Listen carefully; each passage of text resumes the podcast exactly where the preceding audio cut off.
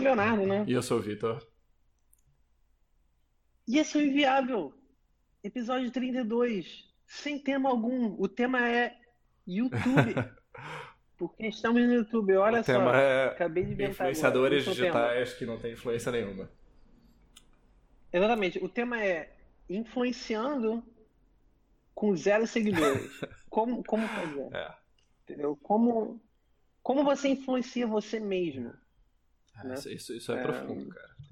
Já saiu um livro de É, autoajuda cara, disso aí. é, vai ser um, vai ser um, vai ser um, um episódio lúdico, assim, a gente fica. é bom, Não, né? é, se for ficar muito lúdico, É. você se influenciando assim mesmo ao desligar as câmeras, que o negócio pode ficar complicado Pois é, aqui. pois é. Pois é. Bom, então vamos lá.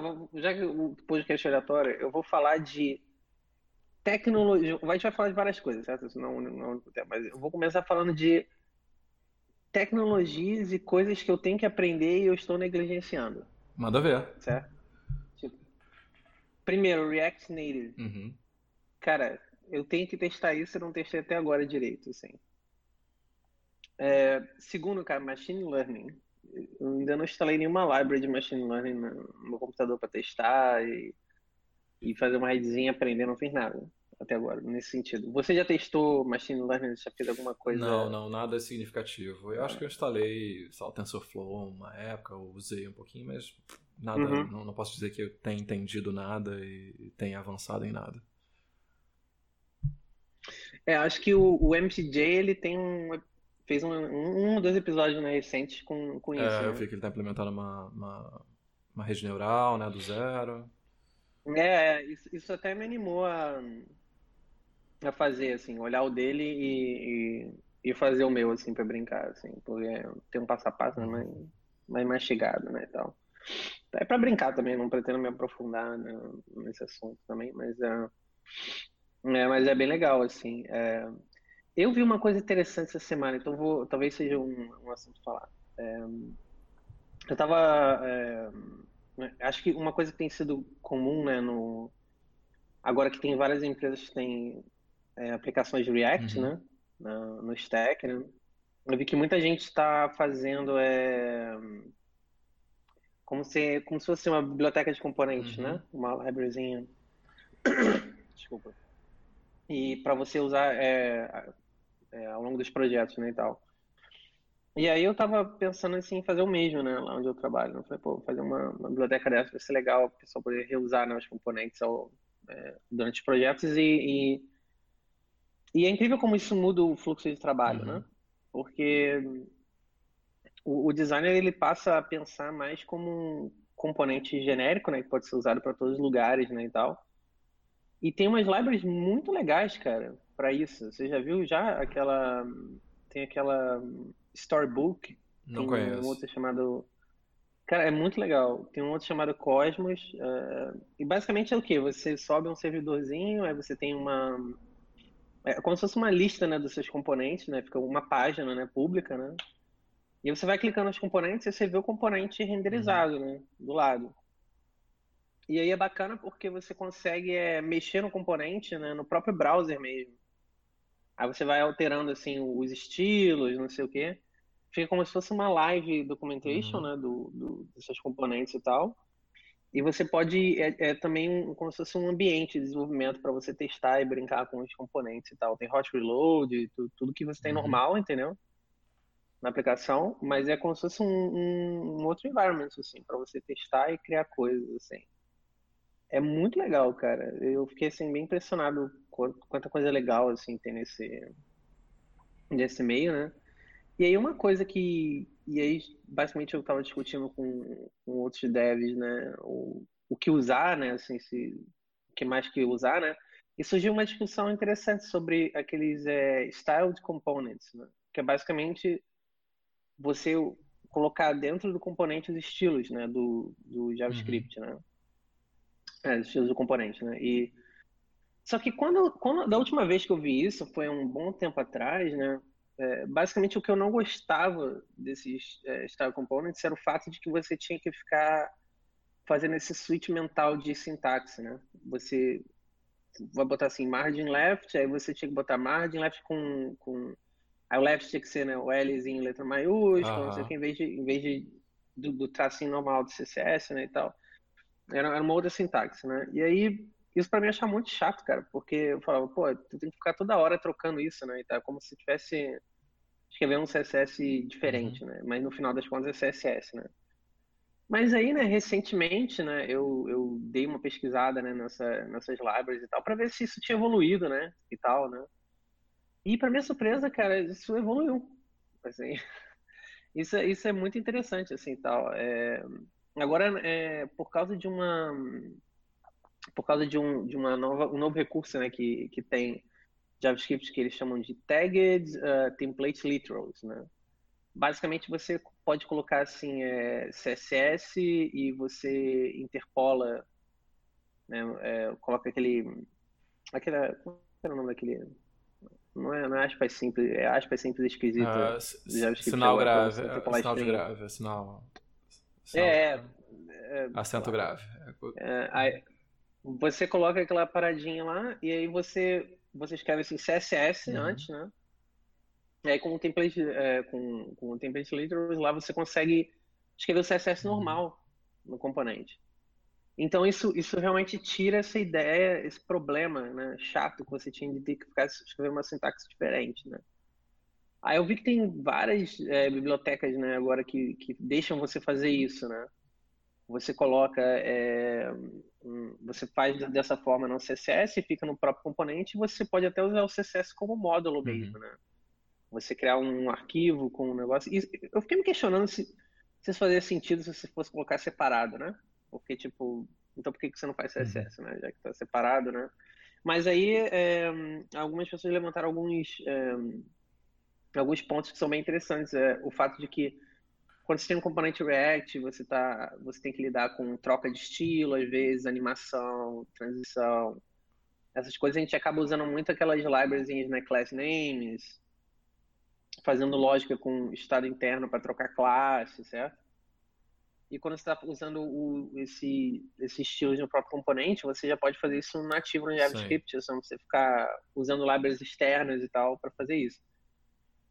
Aí, beleza, aí, ok, aí foi feito um, um, um, cara fez um componente, assim, de teste, assim, pra gente ver como seria a cara do componente desse, né, feito dessa forma, né. E tem prós e contras, assim. É, eu achei que assim, os prós é que fica tudo num arquivo, né? E o contra é que fica tudo num arquivo. Né? Basicamente, basicamente é, isso aqui é um pouco esquisito, assim, porque acaba, o componente acaba ficando, nossa, cara, muita lógica, uhum. entendeu? De estilo, assim.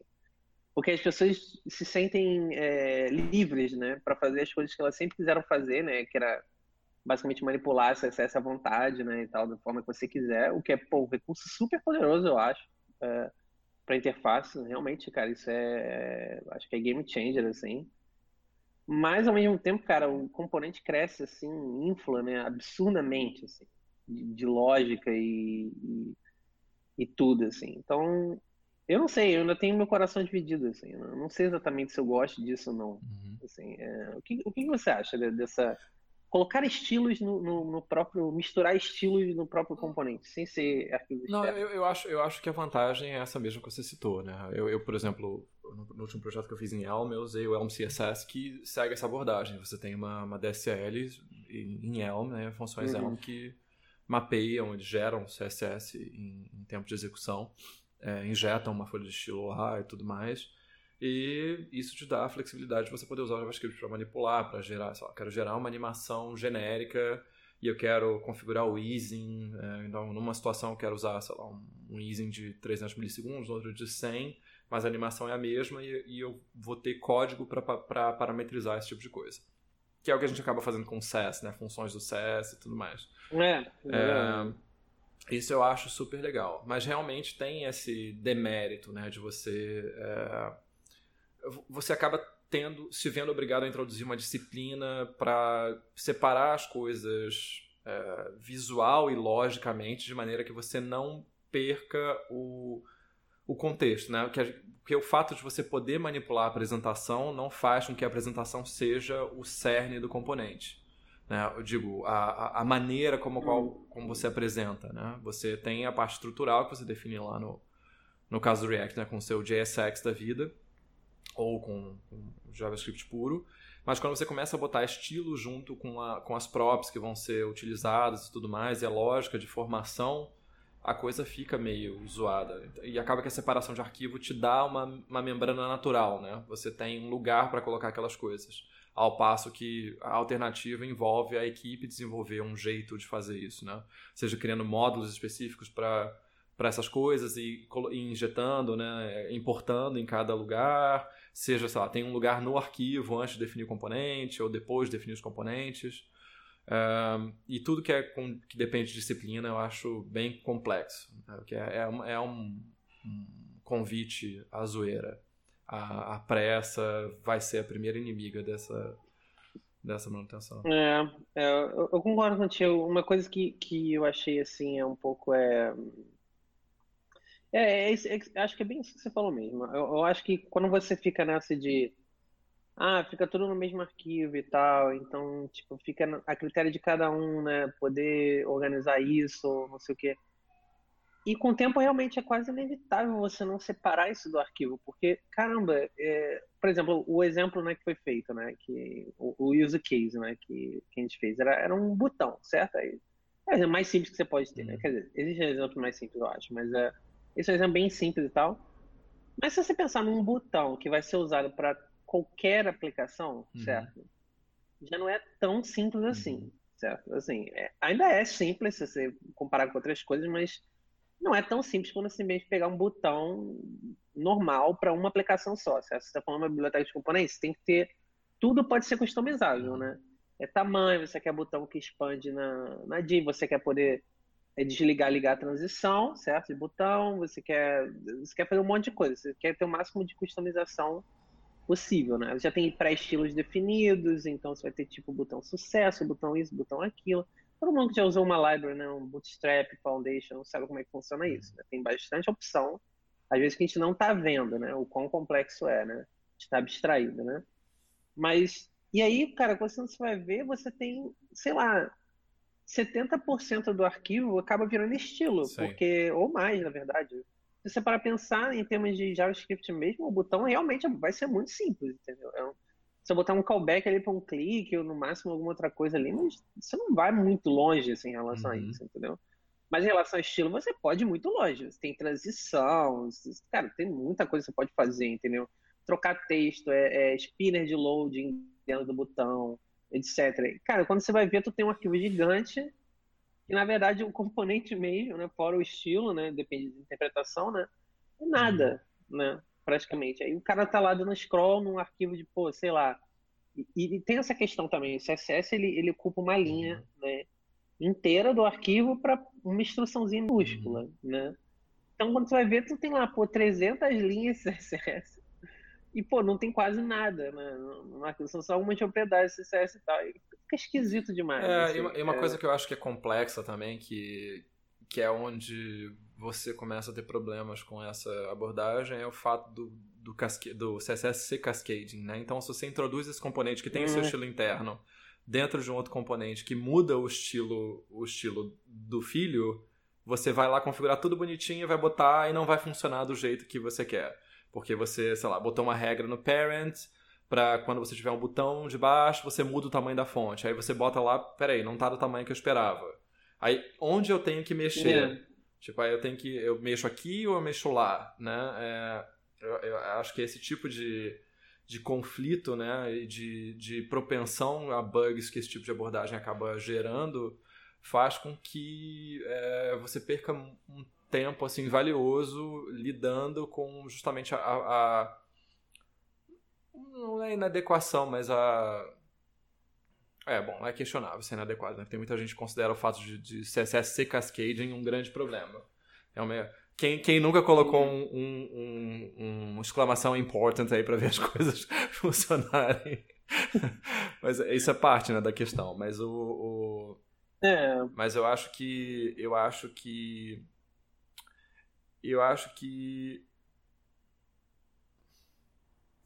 eu acho que tudo é, é, eu acho que faz parte dessa dessa dessa divisão entre app e, e página né que é essa coisa essa essa migração que a gente está tendo essa appificação da web com as tecnologias originais da web, né? porque é. o fato de você colocar estilo no, no, código seria uma coisa compatível, por exemplo, com Coco ou com Android mesmo, né? Você pode definir num XML que é carregado é. automaticamente, mas lá no código você tem aquilo ali programável.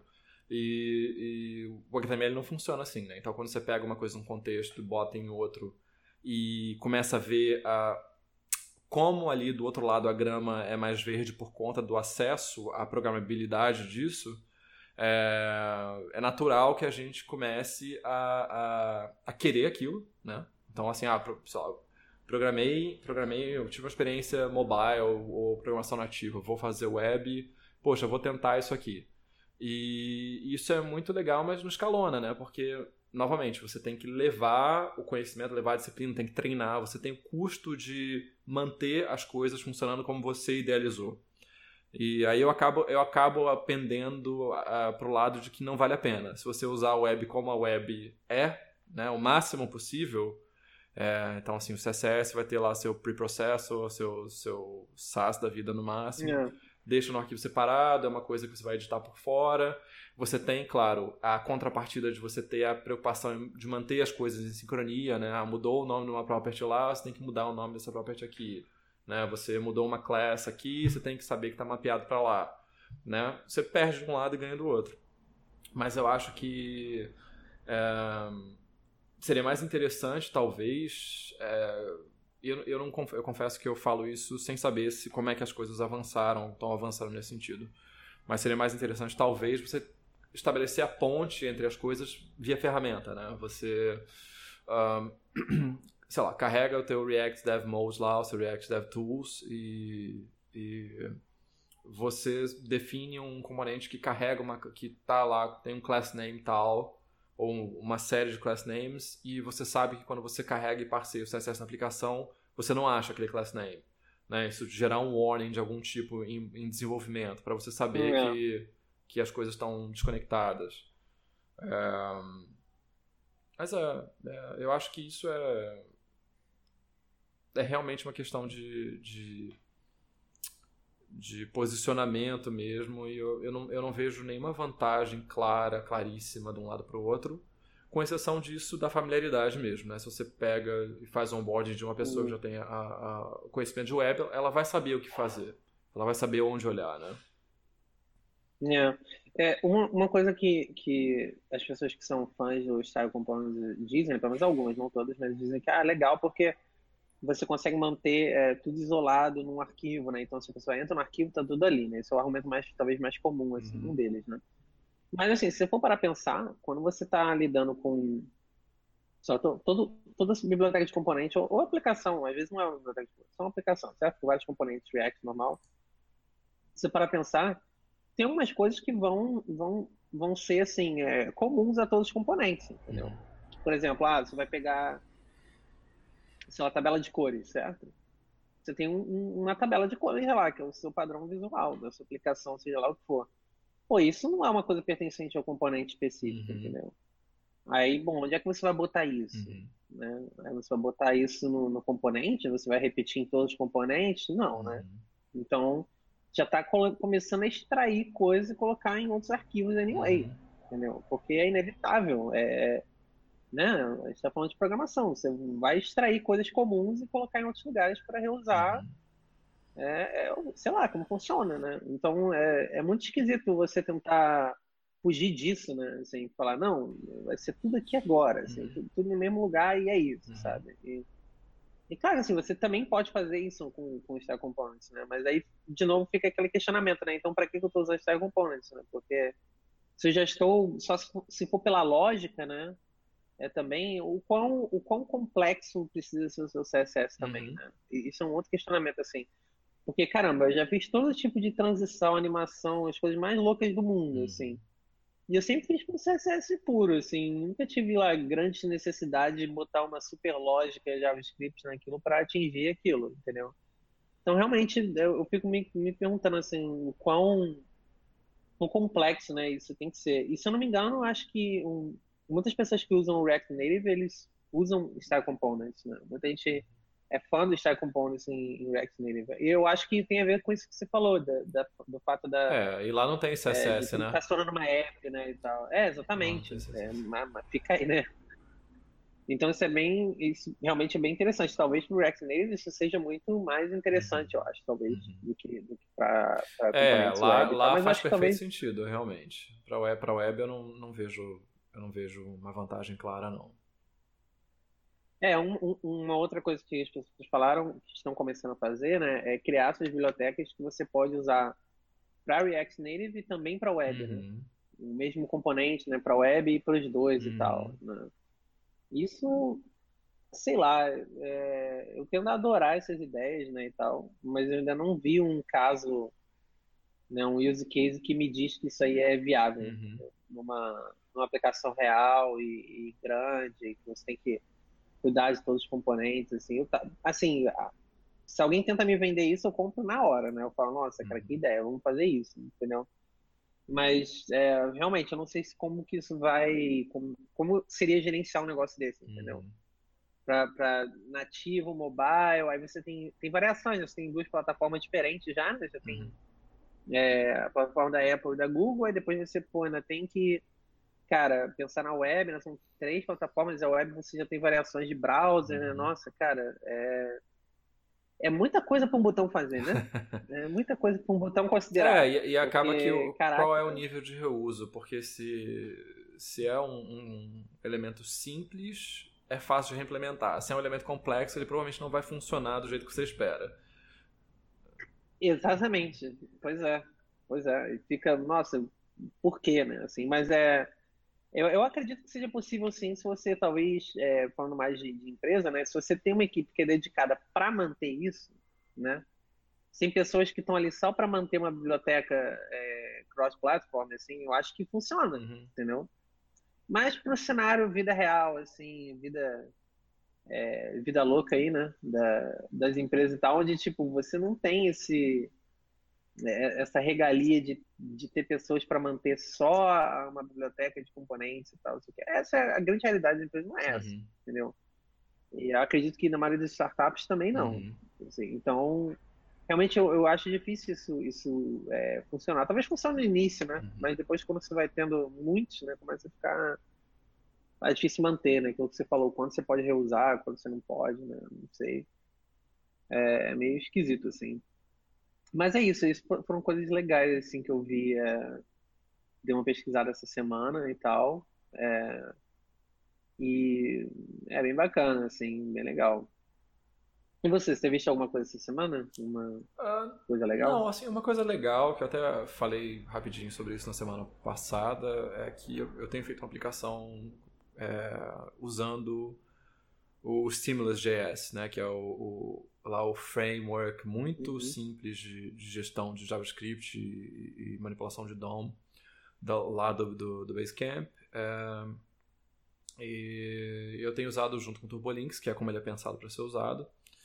E eu tenho sido muito feliz assim com ele. É, eu tem momentos em que eu sinto falta de, do controle que o React Redux me daria em relação ao estado, a saber como as coisas acontecem, uhum. mas é, sopesando o que eu preciso de fato, né, e, e o que, que a minha aplicação vai ser como um todo, né, eu não vejo, continuo não vendo sentido em introduzir mais abstrações no lado front-end, só para tratar do que essencialmente é uma tela que é complexa, né, que tem um, uma arquitetura meio master detail, em que eu, é, eu quando eu seleciono uma determinada entrada, eu tenho que sincronizar vários elementos de interface.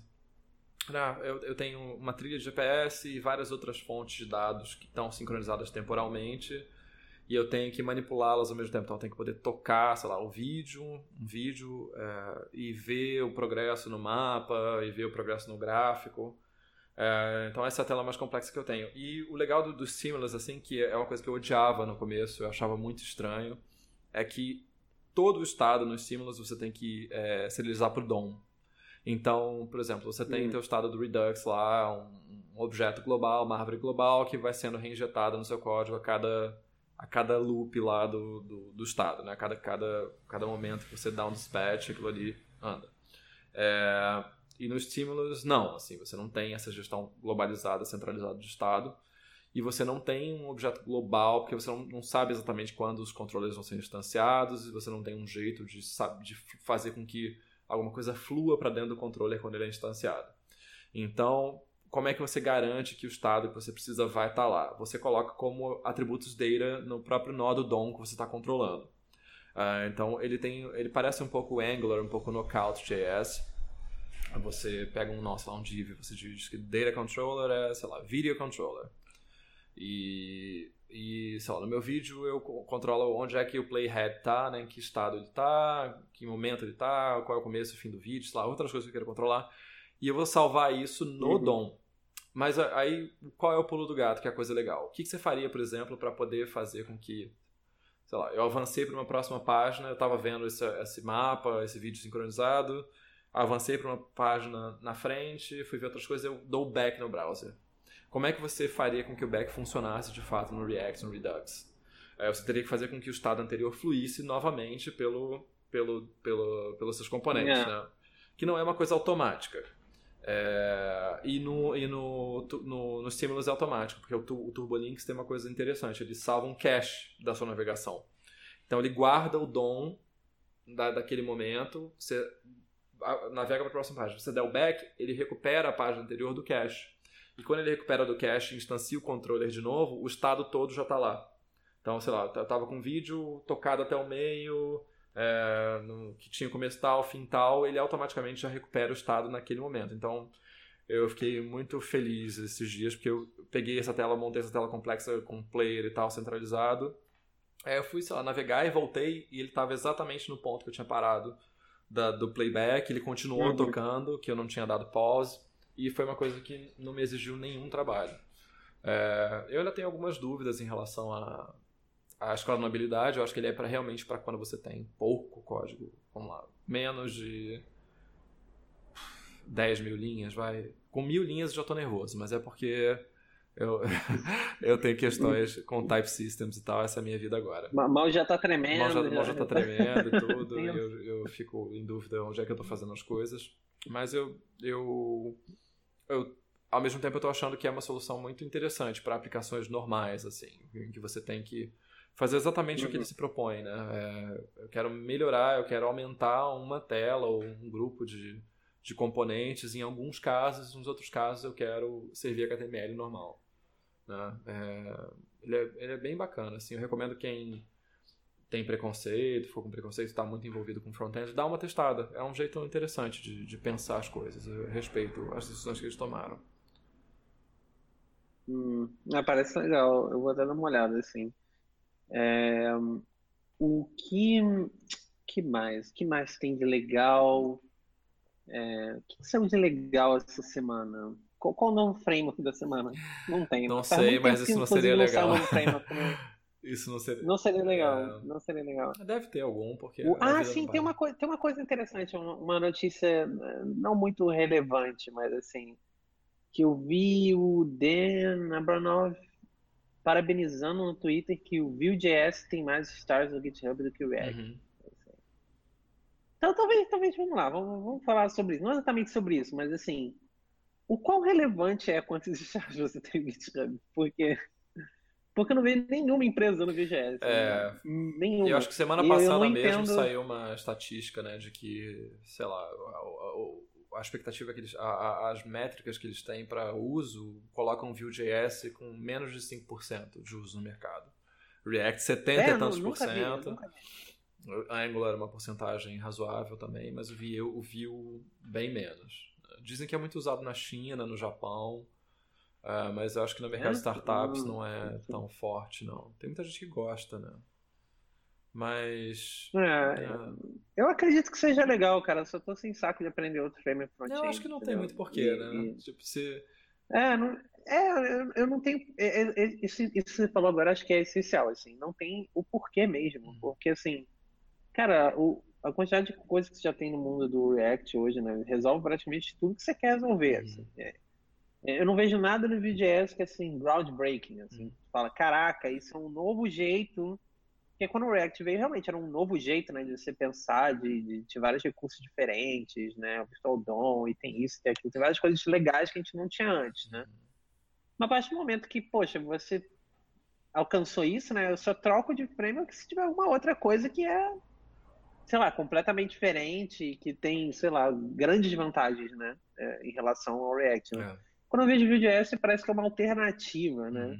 Uhum. Se você não gosta do React por algum motivo alguma decisão de arquitetura, né, talvez, né, ou é uma coisa na API do React que você não curte e tal, é uma alternativa de uso, uhum. né.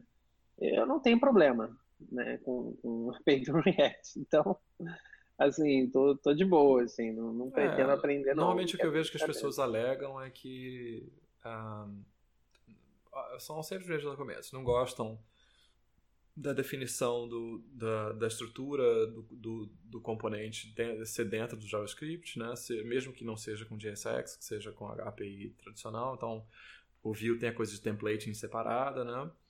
É, o fato do React ter, te obrigar a tomar as decisões, de como é que você vai gerenciar estado é. e tudo mais, ele te dá muito pouco. O Vue é mais completo nesse sentido, é um pacote mais fechado, já de cara. Mas assim, eu vejo nenhum dos dois eu acho hoje em dia nenhuma maravilha, mas eu, entre as maravilhas que pagam as contas e as que não pagam as contas, eu prefiro as que pagam as contas. É, basic, é basicamente é. Entre crianças, né? Leitinho das crianças, sem leitinho das crianças. É, Porra, tem que escolher. É, é, é isso. É, acho que se, se aplica tanta mas... coisa que já, muitas coisas legais não, não, não passam nesse critério, infelizmente, né? Então. A gente tem que ser um pouco pragmático. É, eu fiquei impressionado com, com quantas empresas adotaram, estão adotando ainda né, o React Native. Né? Isso realmente é impressionante. Assim. Caramba, muita empresa usando. Muita empresa usando mesmo. Pelo menos aqui em Berlim, é, cara, a cada, sei lá, cinco vagas, duas, uma tem alguém usando React Native assim, é, na lista. É, porque é legal, assim, que, que ele tem o mesmo atrativo que o Electron tem para as pessoas de web, né? Quando você entende o modelo é. React, você entende como React Native funciona. Então, é, é, muito impressionante mesmo como as suas habilidades e todo, todo o conjunto de bibliotecas, né? Se quiser usar Redux Saga, Redux qualquer coisa, quiser usar é, React Router, né? Tem suporte React Native, é, React Navigation e tal. Então você leva uma, a coisa de um lado para o é, outro é, de um jeito muito fácil. Você tem essa migração de, de skills, né? O que também é uma coisa pode ser capciosa, porque você migra, mas não tropo, você vai encontrar alguns problemas que são específicos de, da plataforma e você vai ter que ir um pouco mais a fundo. Sim. Mas eu acho que no, num primeiro momento é muito legal, assim, é muito, você se sente muito bem sabendo que o mesmo React funciona nos dois. Para mim foi assim quando eu fiz um projetinho maior com React Native. Como você fez esse projeto com o React Native? Você usou é, o, o Expo ou você fez direto o React não, Native? Sabe que, que, é Não, nem sei. Eu usei direct, direto o React Native. É, então, é o... Lá onde eu trabalho, os caras estão fazendo uma app com React Native, mas não é numa parte crítica né, do, do negócio e tal. Mas eles usaram esse Expo, que é tipo basicamente uma toolchain, assim, sabe? É... Bom, eu nunca usei, né? Então posso estar falando besteira, mas aqui está na internet e estamos no YouTube, a gente pode falar besteira. então, a minha explicação de quem nunca usou, que é talvez a pior explicação possível, é que eu acho que é como se fosse um starter kit, entendeu? tipo um starter pack, alguma coisa assim, com React Native, porque já tem tudo, mais ou menos tudo ali que você precisa, né? Assim, para você fazer uma app real do React Native, né? Então, é, é, basicamente foi isso que eu vi, assim, foi isso que eu entendi do, do negócio, né, e tal. É, mas é, com certeza eu devo estar falando besteira, porque se eu não me engano eles têm também é, já um lance de, de publish e de deploy para store, entendeu? Ele já tem tudo isso já dentro né, do kit, assim, uhum. e tal. Então, é, não sei o quão vantajoso é, nunca usei, nunca fiz uma aplicação mundo real, React Native, né? Então, realmente não sei até onde vai a necessidade né, disso, né? Mas uh, você ter isso já desde o início pronto. Mas parece interessante, assim, e tal. Eu falei, parece legal, assim. É... É, parece. E, você conhece aquele taco para Córdoba? Não sei se ainda existe. Não. Mas ele tinha um pouco disso, assim. Ele era. Ele criava uma série de. de ele tinha uma série de pequenas ferramentas para você gerenciar o projeto Córdoba, o, o ciclo de vida, uhum. colocar live reload, essas coisas todas, ele, ele fazia. É, mas eu, eu, realmente não conheço nada sobre esse Expo. Expo. Hum. Estamos devendo aquele episódio, né? Do Deep Dive do React Native. Uhum. um tempão já. É, eu tô negligenciando muito, cara, estudar isso, cara. Eu tô, tô numa fase que eu, eu tô estudando outras coisas, entendeu? Que não libraries, assim, uhum. sabe?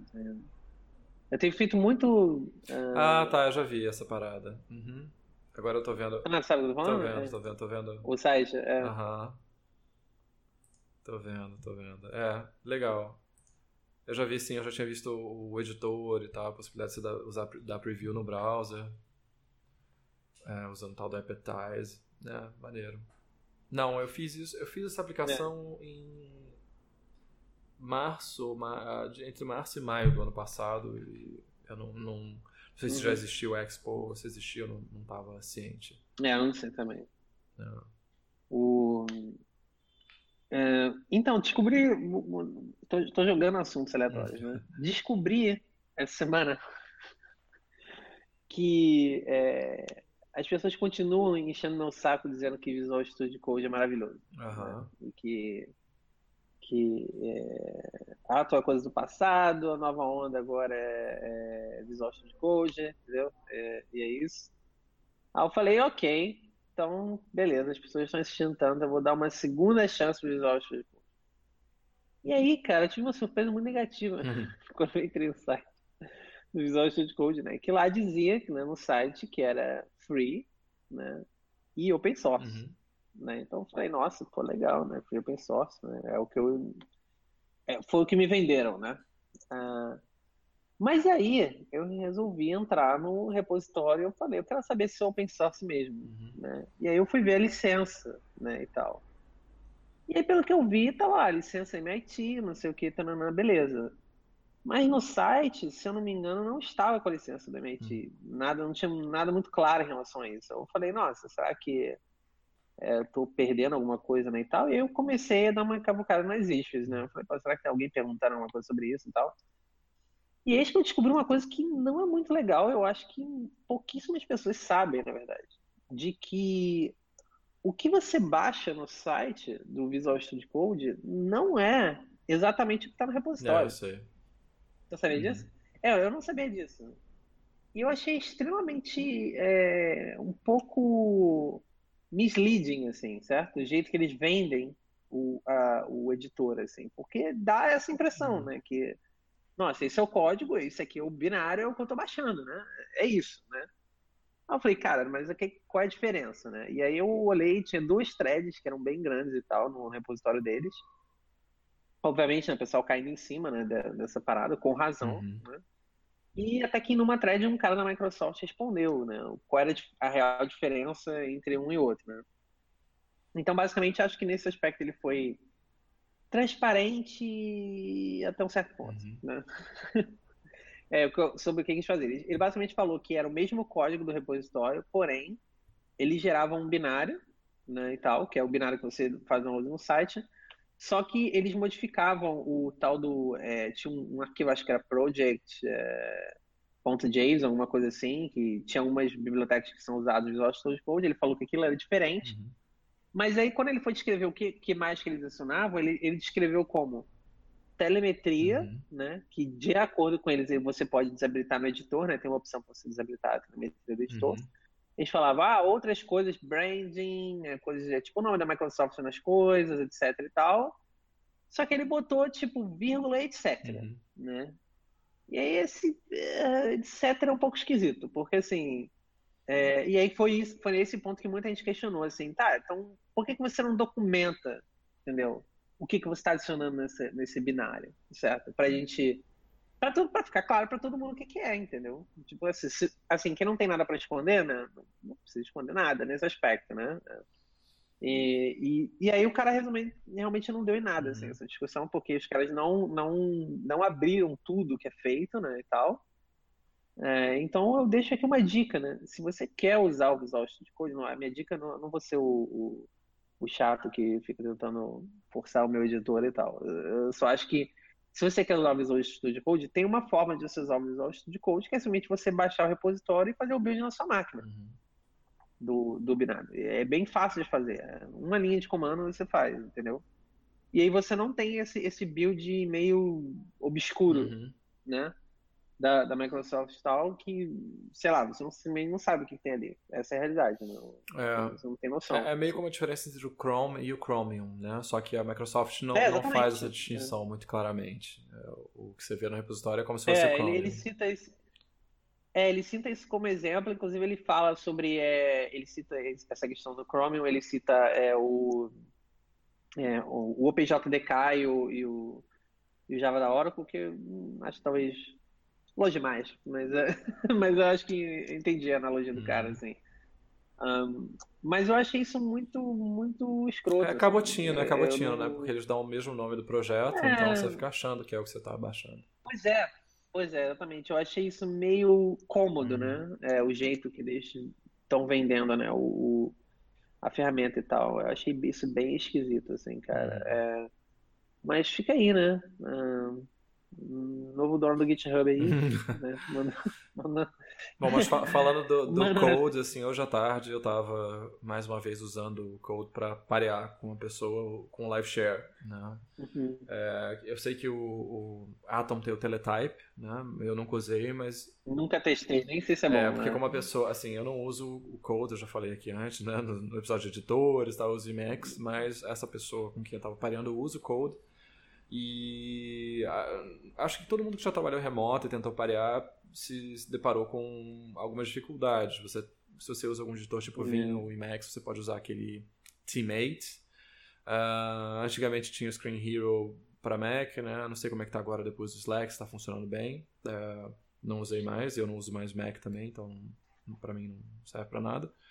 E o, o, share, o Live Share ele funciona até que bem direitinho, assim, você gera uma sessão. Do lado de quem vai se conectar à sessão, você põe o link da sessão que a pessoa gerou e ele abre o editor lá com a árvore de diretórios e vai seguindo a pessoa, né, pelos, pelos buffers. Tem uhum. uns bugzinhos, mas nada que atrapalhe a experiência, assim, entre as experiências de pareamento remoto que eu já tive, foi uma das mais agradáveis. E é muito legal, é muito divertido, é, é, é bem é bem imediato assim o, o processo. Você pode pedir para a pessoa para você digitar, como se fosse pegando o, o, teclado mesmo, ou digitando no seu próprio teclado, se você parear com dois teclados. É, você abre um canal de chat, sei lá, pelo Slack ou pelo, pelo próprio Google Hangouts e, e vai conversando, e é bem produtivo, assim, o terminal funciona junto, então você pode abrir um terminal compartilhado com read-only, read-write, e lá, vai, vai rodando teste, vai testando uhum. coisa. É, bem maneirinho, bem maneirinho. Assim, eu queria que tivesse uma coisa multi-editor que funcionasse bem, né? que, que, pegasse o Emacs também. Porque é, acho que é uma experiência cada vez mais comum, né? Trabalhar remoto e precisar trocar ideia.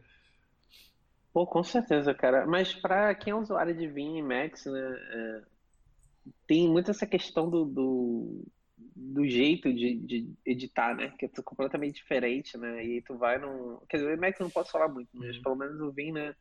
você tem o jeito o, o modal, né, e tal. E quando, toda vez cara, que eu vou fazendo um negócio no editor normal, sabe, que é o jeito, diria, mais comum, né, popular de você editar e tal.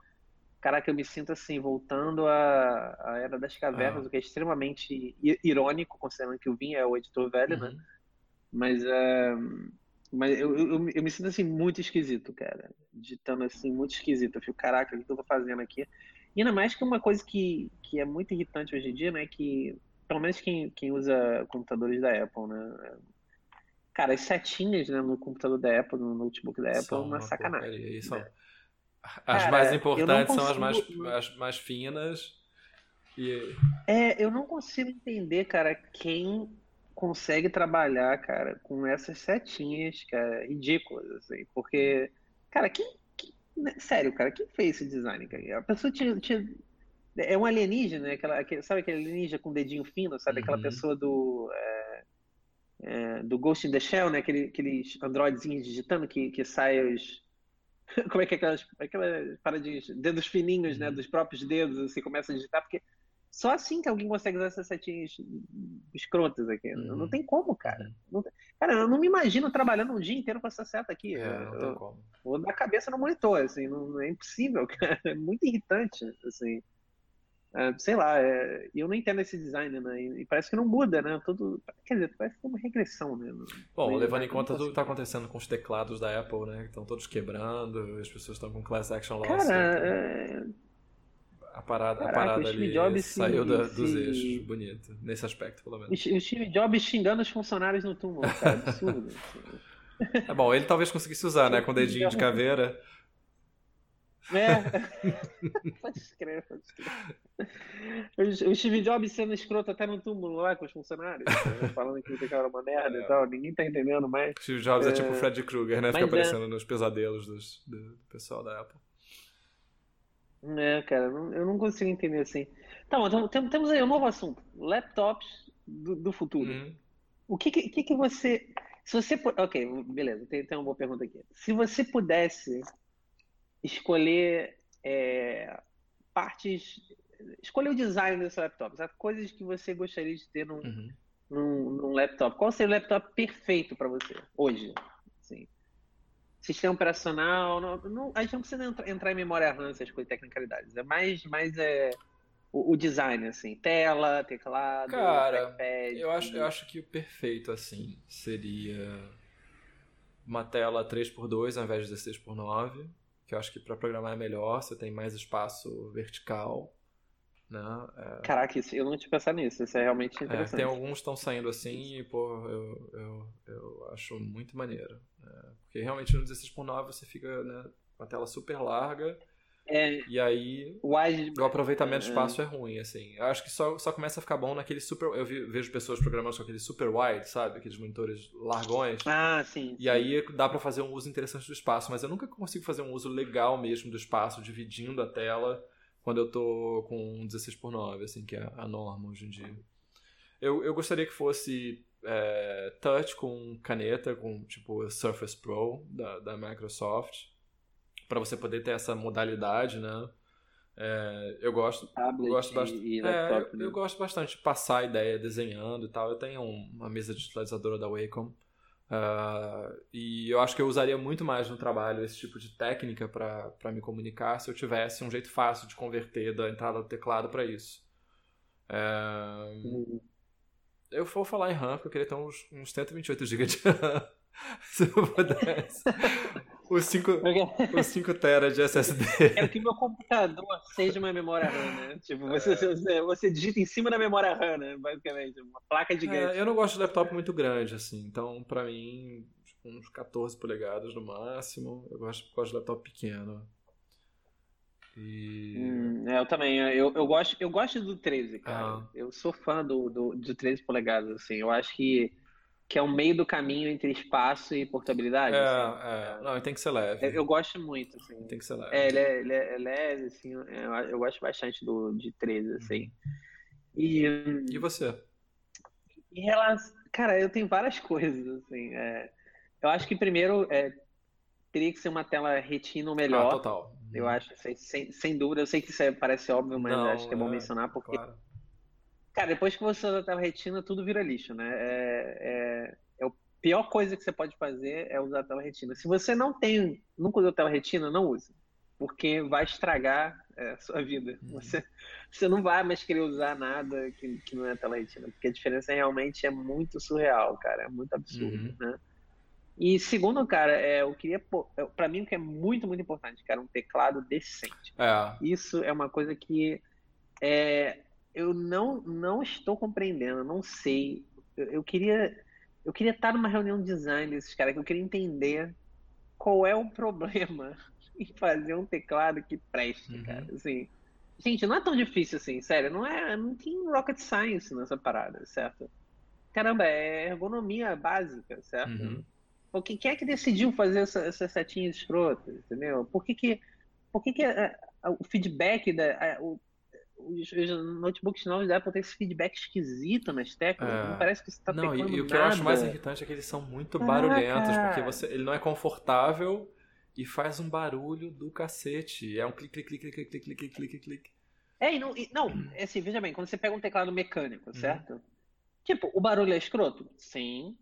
Mas, cara, é confortável pra cacete uhum. digitar. Uhum. Né? Você tá ali, né, digitando, nossa, cara, que maravilha isso aqui. Tô aqui digitando aqui, tô feliz, certo? Uhum.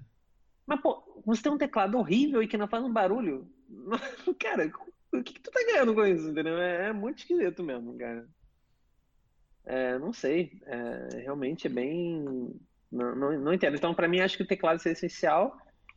E assim, em relação ao negócio das portas, né? Eu tô aqui até olhando as portas do computador agora, né? Tem, uh, tem uma série de polêmicas né, em relação a esse negócio. Ah, arrancar as portas, não sei o que, horrível, USB-C. Eu não sou contra USB-C, não. Acho que tudo bem, pode ter USB-C. Uhum. Mas tem uma coisa específica que eu não aceito, assim. Uhum. É, na verdade, mais de uma, né? Eu não sei, eles têm HDMI esse, esse Mac novo, não, não né? É tudo pelo, pelo Thunderbolt. Então, né? então é, é esse tipo de coisa que, que me irrita. Assim, por exemplo, o SD card, né? O, o, o a entrada para para o headphone jack, né? Que o pessoal reclama muito, né, e tal. Minha opinião sobre isso é muito simples. O que que você ganha removendo essas coisas, certo?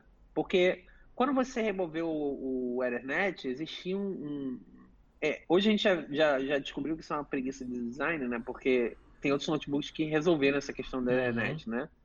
Eles têm mais portas que saem do computadorzinho e tal, de forma inteligente. É só uma preguiça de resolver mesmo.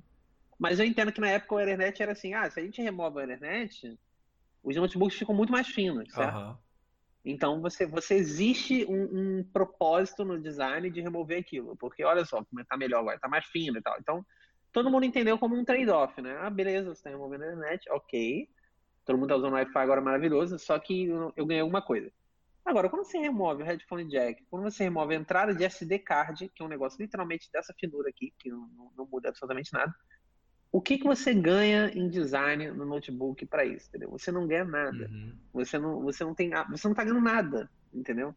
É que nem o cara, ah, o headphone jack do celular é horrível porque você está removendo. Olha só, não, eu não uso headphone jack no celular. Eu não, não uso, eu não sou pró.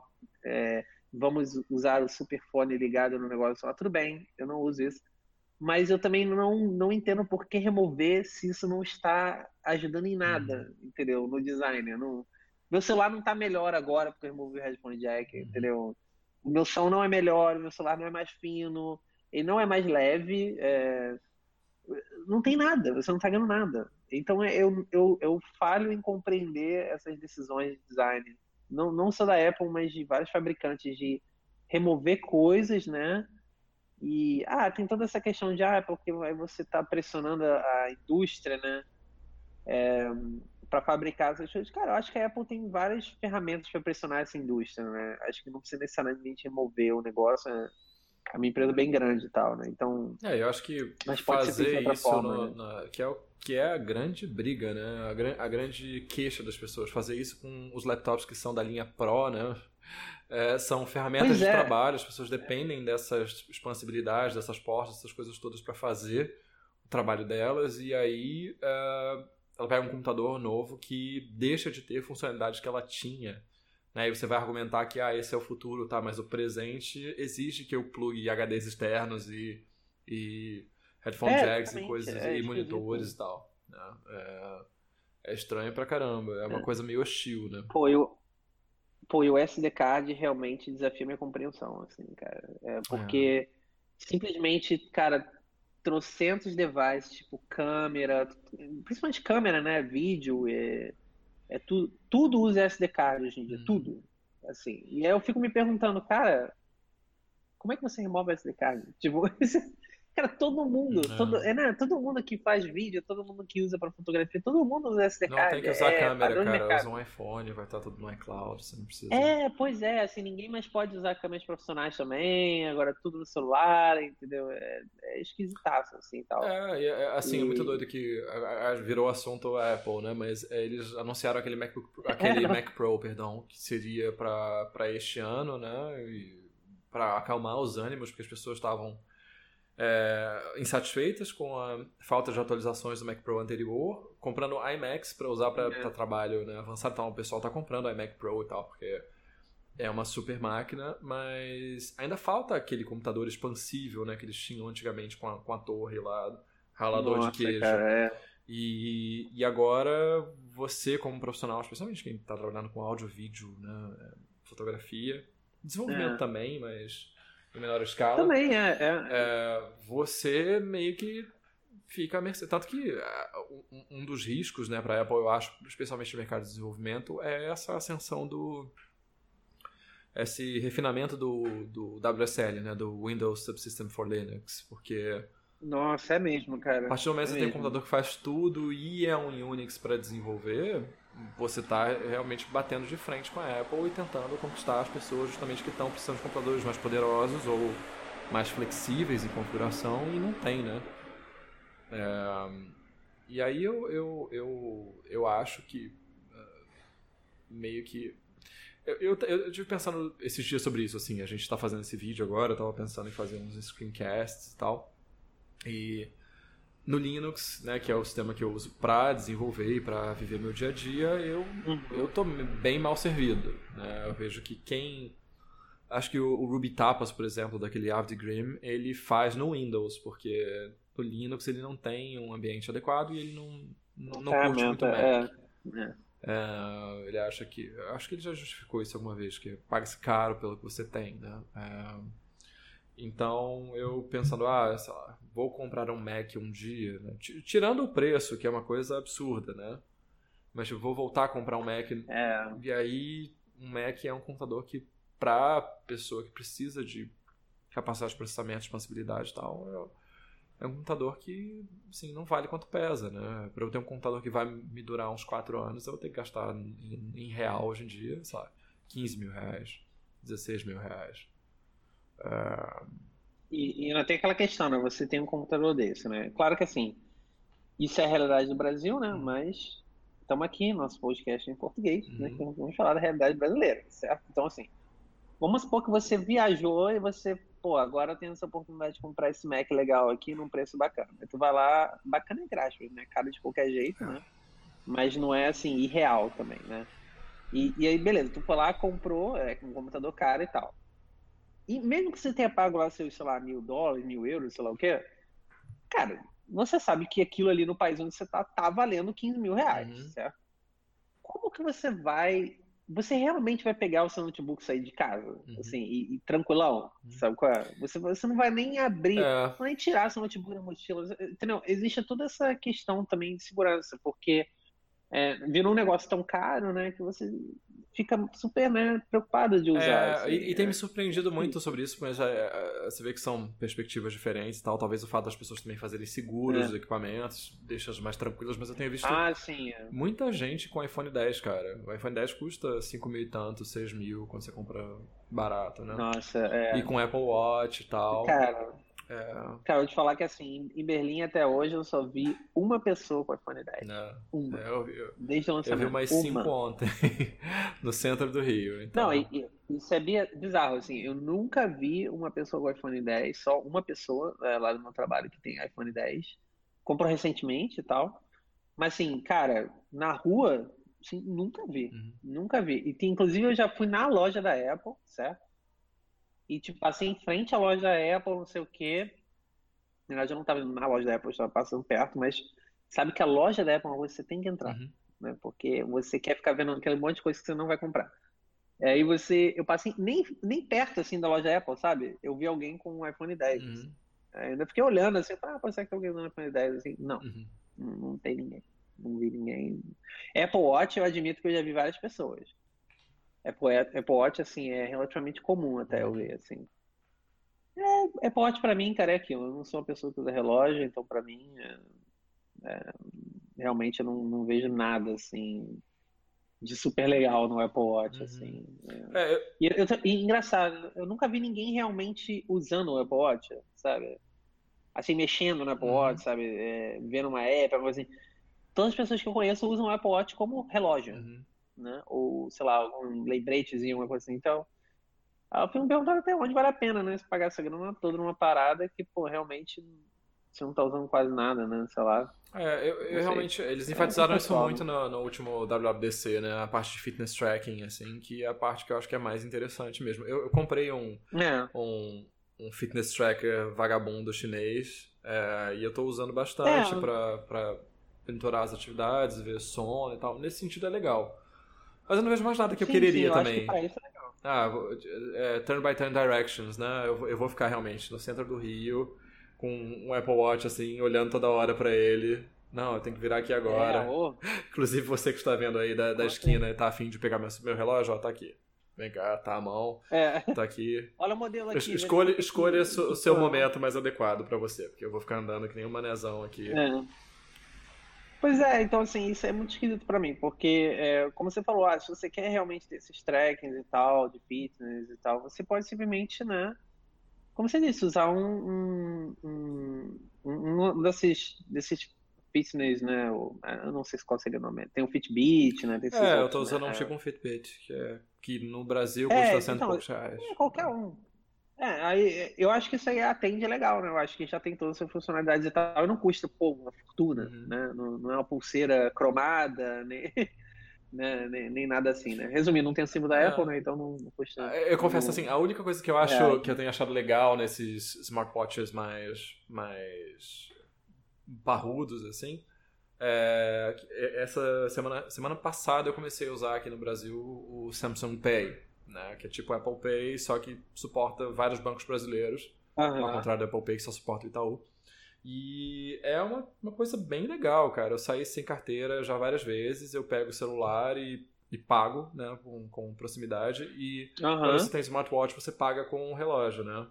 Isso eu acho Não, maneiro. isso é legal. Eu acho bem maneiro, isso, é uma é conveniência é interessante. Inclusive, isso, isso, aconteceu comigo hoje, cara, sem eu saber. Que é assim, é, eu tenho um. É, eu tenho um cartão de banco nem aqui e tal, no, do banco aqui em Berlim, que é uma das. É, uma, uma fintech, né, aqui de Berlim, uhum. vou colocar assim.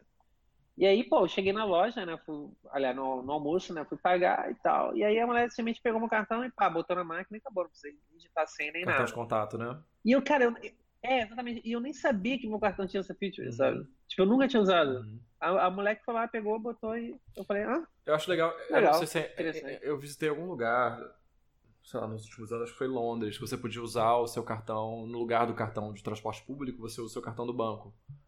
Porque. Nossa, isso é muito é, legal. Porque assim, ele, eu acho que ele tem uma autorização máxima de débito, né? Então, uma coisa, sei lá, 20 libras, vamos dizer. E você vai passando e você não precisa ter um cartão especial, mais uma coisa na sua carteira para poder é, é, fazer ou desfrutar né, do, do, da, da, malha de transporte. Achei isso bem uhum. maneiro.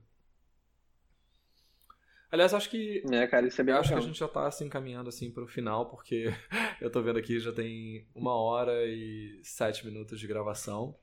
Ah, é.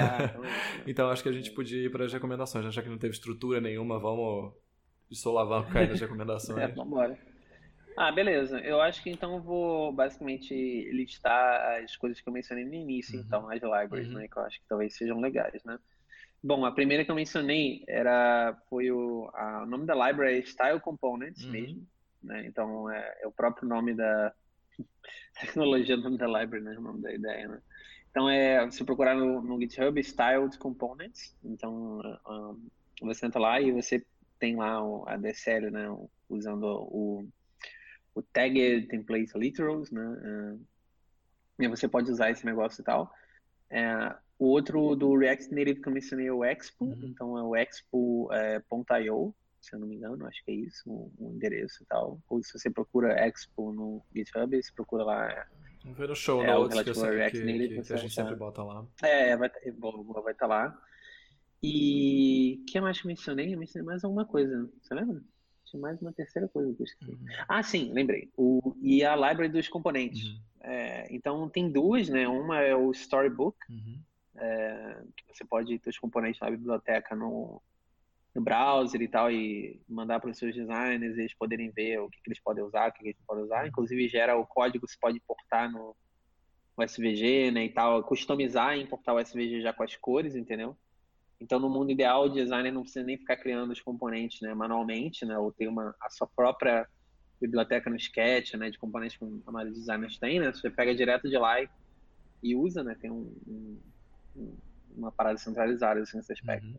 Aí é, então tem a, o Storybook e tem o Cosmos, se não me engano. São essas duas que eu olhei que são parecem mais legais e tal. Para Style Components tem outras libraries, né, que não é o Style Components, tem uma, uma outra chamada Emotion, algo assim. É, mas essa Style Components parece ser realmente esmagadoramente mais popular que essa Emotion. Então, então, e o Storybook é muito mais popular do que o Cosmos também, então fica essas opções, aí tem, tem opções mais populares e alternativas. Então, uhum. acho que é isso, cara. Uh, de, de, de, entretenimento assim tal, uh, honestamente não tenho assistido muita coisa essa semana, então é semana só recomendações é, de tecnologia mesmo, essas libraries uhum. aí. Beleza, eu tenho eu vou dizer três e provavelmente vão ser mais. Tenho três recomendações. Uhum. Um, a, a, primeira é um livro, é, chama-se do, o, o, Dono do Morro, do Misha Glennon. É um cara que, que traça a história do, do NEM da Rocinha, traficante NEM. Né? É, cara, é isso se mistura com a história da Rocinha e do tráfico de drogas no Rio. É, é muito bem uhum. Uh, tem uns fatos bem interessantes assim sobre como o crime organizado se organizou no, no, no, Brasil, né? a influência da própria ditadura militar nisso, as escolhas que a ditadura uhum. fez e como isso acabou gerando o, o, o, dono do morro assistencialista, né? esse cara que tem a consciência social, mas ao mesmo tempo é, é tirânico. É. É, uhum. Vale a leitura, é muito bom mesmo. E a segunda coisa é uma série de documentário da, da Netflix chamada The Keepers, que trata do, do, do mistério de uma freira e uma mulher que foram mortas nos, nos anos 60, final dos anos 60, é, em Baltimore, Maryland, nos Estados Unidos, em circunstâncias estranhas. É um, é, um, é um crime que não foi resolucionado. E à medida que a, a história vai se desenvolvendo, você vai vendo que tem é, envolvimento de padres pedófilos, polícia corrupta e um bando de coisas bizarras né, que acabaram culminando na morte dessas duas pessoas. E a narrativa é muito envolvente, assim, é bem legal. Se você gosta de true crime, né, se você ouviu o podcast Serial, essas coisas, ou How to Make a Murder, é, é. ou Making a Murder, perdão, é, é, é um pouco nesse estilo. É, e a terceira coisa é dizer não. Né? Eu, eu sou muito ruim nisso. Eu, às vezes, me. Tá aí, a melhor recomendação é. me coloco em situações assim para não me indispor com uma pessoa e tal, que são situações que depois acabam é, gerando desconfortos e, e, e, coisas indesejáveis por mim. Isso muito, acontece muitas vezes em, em coisas que, que, que, estão no âmbito profissional. É um caso específico que, que me levou a fazer essa recomendação foi uma pessoa que basicamente me procura uma vez por ano para fazer alguma coisa de graça para ela. E esse ano né, não falhou, veio me procurar. E, e ficou muito chateada quando eu disse que eu não iria fazer. Ficou muito incomodada. Sim. E, e, e, me pediu para repensar, porque é uma grande oportunidade para mim e nunca é uma grande oportunidade para ninguém, nem para ele. É, é, pois é. Então, diga não, diga não com mais frequência, porque a maior parte das coisas que, que merecem o não não geram consequência nenhuma para você. E, e, confie no é, seu gut feeling, é. assim, no, no, que você tá sentindo na hora. É isso. É, se é trabalho, né, cara, tem que ser pago, né? É, é isso. É isso. É, se, não é trabalho, né, se é trabalho, tem que ser pago. Uh, Bom, é isso então, né? Então temos aí nossa primeira transmissão aí. É... Obrigado ao Gasparzinho aí que compareceu. Não, teve um espectador. no momento eu olhei aqui embaixo, tinha um espectador. Então. Pô, mas será que. Mas eu vou te falar uma parada triste agora. Ah. Será que não sou eu que tô com a aba aberta? Não, não, acho que não, porque agora tem nenhum espectador e você continua aqui. A não ser que você não esteja aqui. Aí, aí não, vai ser estranho. Aqui, aí vai ser estranho. É verdade. É verdade, é verdade, é verdade. Então é isso, até semana que vem. É... Beleza, então. Então é isso, gente. Abraço. Até semana que vem aí. Valeu. Pronto, acabou.